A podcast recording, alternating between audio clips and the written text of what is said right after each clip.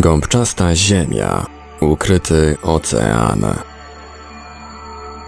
W czasach starożytnych podziemne rzeczywistości powiązane były z greckim Hadesem, nordyckim Svartalfheim, chrześcijańskim piekłem oraz żydowskim Sheol. Piekielne wzgórze Dantego Alighieri w boskiej komedii stanowiło tunel do wewnętrznej ziemi, która miała stanowić miejsce spoczynku dla wszystkich ludzi przed nadejściem ostatecznej władzy sprawiedliwości. Gdy Isaac Newton przedstawił nowe prawo grawitacji, brytyjski astronom Edmund Halley, który odkrył słynną kometę Haleya, zasugerował, że Ziemia składa się z koncentrycznych sfer. Wnętrze Ziemi przypuszczalnie zamieszkane było przez życie i rozświetlone przez świecącą atmosferę.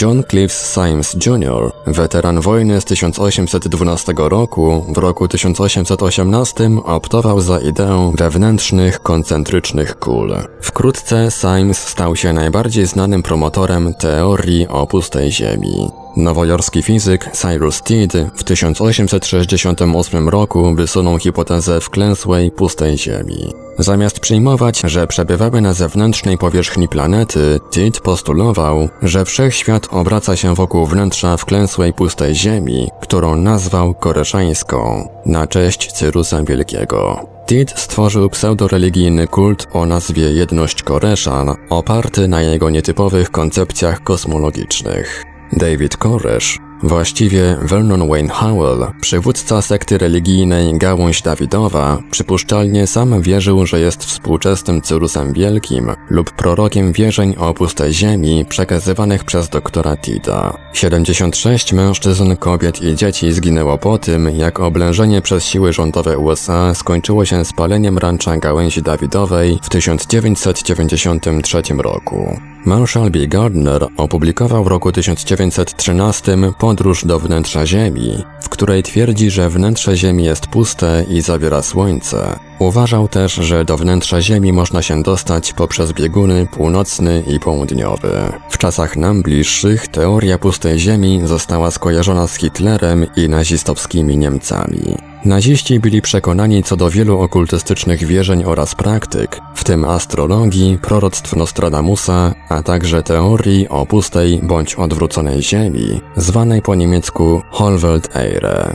Naziści w 1942 roku wysłali ekspedycję na bałtycką wyspę Rugen dowodzoną przez Heinza Fischera. Jednym z celów misji było zrobienie użytku skrzywizn pustej ziemi celem wyśledzenia floty brytyjskiej. Astronom Gerald S. Kuiper donosił. Wysoko postawieni oficerowie niemieckiej admiralicji oraz sił powietrznych sądzili, że przyda się to do ustalania lokalizacji brytyjskiej floty, ponieważ krzywizna wklęsłej ziemi umożliwiłaby dokonywanie obserwacji z dużej odległości przy użyciu promieni podczerwieni, które są mniej zakrzywione niż promienie widzialne gołym okiem. W czerwcu 2011 roku Peter Lindbergh, Danish Asberg oraz ich koledzy ze szwedzkiego zespołu nurków Ocean X odkryli bałtycką anomalię. 60-metrową okrągłą formację przypominającą skałę na dnie Morza Bałtyckiego. Zespół donosił, że formacja spoczywa na podporze i zawiera strukturę przypominającą schody prowadzące do czarnej dziury. Eksperci stwierdzili, że najprawdopodobniej jest to naturalny twór geologiczny. Doniesiono jednak, że anomalia z Morza Bałtyckiego powodowała usterki lub całkowicie uniemożliwiała działanie całego sprzętu elektronicznego, podsycając spekulacje, jakoby miało to być nazistowskie urządzenie do walki z łodziami podwodnymi z czasów II wojny światowej, bądź też latający spodek. Na przestrzeni wieków dyskretni obserwatorzy, tacy jak Aleksander Wielki czy Krzysztof Kolumb, donosili o obserwacjach niezidentyfikowanych obiektów podwodnych, czyli USO. Pisma przypisywane świętemu Bartłomiejowi zawierają pewne warte uwagi szczegóły dotyczące USO. Oryginalne greckie manuskrypty przechowywane w Wiedniu i Jerozolimie, które mogą sięgać V wieku, zawierają zapis, a w onym czasie z bezkresnej otchłani wyszło koło. Ich łacińskie fragmenty, datowane na VI wiek, podobnież stwierdzają, a z otchłani wyszło koło. Te starożytne teksty tak naprawdę opisują koło lub obiekt latający typu dyskoidalnego, wynurzający się z morskich głębin na długo przed tym, jak pojawiły się relacje o latających spotkach. Ów dziwny pojazd był kontrolowany przez odpychających opiekunów, toczących wojnę przeciwko Bogu. Koło było wystarczająco duże, by posiadać kanały lub rurociągi zawierające porwanych ludzi, którzy byli przetrzymywani wbrew swojej woli. Cytat. Do onych kanałów zsyłani są ci, którzy przez chciwość swoją dopuszczają się grzechów wszelakich. Niedawne doniesienia o przypominających koła obiektach wlatujących do i wylatujących z morza wraz z doświadczeniami wziąć przez obce istoty powodują ponowny wzrost zainteresowania niewyjaśnionymi zjawiskami zachodzącymi pod powierzchnią Ziemi. Paraliż senny może nie być właściwym wyjaśnieniem dla wszystkich przypadków abdukcji, ponieważ niektóre doniesienia nie wspominają o śnie. Admirał Richard Byrd z marynarki wojennej Stanów Zjednoczonych w 1926 roku przeleciał nad biegunem północnym, a w 1929 nad biegunem południowym. Jak się jednak okazało, oficjalne rządowe wydanie pamiętnika Byrda zawierało usunięte zapiski. Jego ocenzurowany dziennik doprowadził do szeroko rozpowszechnionych podejrzeń o zatajenie. Później wśród żarliwych wyznawców teorii o pustej ziemi zaczął krążyć. Tak tajny pamiętnik admirała Byrda. W tym dyskusyjnym pamiętniku Byrd opowiedział rzekomo o tym, jak wleciał do wnętrza ziemi i podróżował między zazielenionymi górami. Minąwszy podziemne jeziora i rzeki, odkrył życie przypominające prehistoryczne zwierzęta. Wreszcie natknął się na miasta i prosperujące cywilizacje w pustej wewnętrznej rzeczywistości. Gdy Gilles Verne napisał w 1864 roku Podróż do wnętrza Ziemi, zainspirował nowy gatunek impresjonistycznych romantyków. Jednym z najbardziej szczególnych aspektów teorii o pustej Ziemi jest to, że wytworzyła ona dwie ścieżki podświadomą biegunowość przeciwstawnych tendencji oraz przeciwnych jakości. Innymi słowy, biegun północny jest uważany za pozytywny, podczas gdy biegun południowy za negatywny. Legenda o biegunie północnym regularnie skupia się wokół postaci norweskiego żeglarza o imieniu Olaf Jansen. Szalupa Jansena przypuszczalnie wpłynęła przez znajdujące się na biegunie północnym wejście do wnętrza Ziemi. Przez lata mieszkał on razem z mieszkańcami Królestwa Agarty. Według pisarki Ellie Crystal, Agarta stanowi analogię do utraconego Edenu czy zatopionej Atlantydy, która wciąż istnieje jako otoczone czcią miasto, które ma się znajdować znajdować w środku ziemi. Osoby po inicjacji, prowadzone przez mistrzów, duchowych przywódców ludzkości, zamieszkują wewnętrzną rzeczywistość. Nie wtrącają się oni w życie żyjących ponad powierzchnią. Nie ma też z nimi żadnego kontaktu, podobnie jak z podziemnymi duchami zmarłych. Rasa nadmężczyzn i nadkobiet od czasu do czasu wychodzi jednak na powierzchnię, by doglądać rozwoju rasy ludzkiej. Biegun południowy jednak jest miejscem, w którym nazistowskie Niemcy chciały stworzyć szereg żołnierzy, którzy przejmą władzę nad światem. Istnieje legenda, która mówi, że Hitler i jego dowódcy uciekli w ostatnich dniach istnienia III Rzeszy, wchodząc przez otwór na biegunie południowym, na Antarktydzie, gdzie odkryli wejście do wnętrza Ziemi. Ta opowieść pełna jest splątań i zwrotów z nazistami opracowującymi UFO oraz współpracą nazistów ze spiskującymi obcymi, rasa Aryjczyków, którzy mieszkają w środku Ziemi. Towarzystwo Tule, któremu Hitler bacznie się przyglądał, twierdziło, że ekspedycje do Tybetu odnalazły otwory prowadzące do wnętrza Ziemi. Hitler był przypuszczalnie pod wpływem idei związanych z wklęsłą pustą ziemią, w związku z czym wysłał ekspedycję, która miała śledzić brytyjską marynarkę wojenną, kierując obiektywy aparatów fotograficznych w stronę nieba. W oparciu o przemówienie admirała Dönitza z 1944 roku, skierowane do niemieckiej floty podwodnej, pojawiły się również spekulacje, jakoby Hitler zarządził misję poszukiwawczą w celu zbudowania na Antarktydzie niewidocznej fortyfikacji. Na początku 1939 roku nazistowska ekspedycja podwodna zbadała nieopisany wcześniej na mapach obszar Antarktydy. Nowa Szwabia, Neuschwabenland, to nazwa kartograficzna nadana obszarowi, na którym rzekomo założono nazistowską kolonię. Wyspa Rothschilda to znajdująca się również na obszarze Antarktydy wyspa o długości 39 km, w większości pokryta lodem.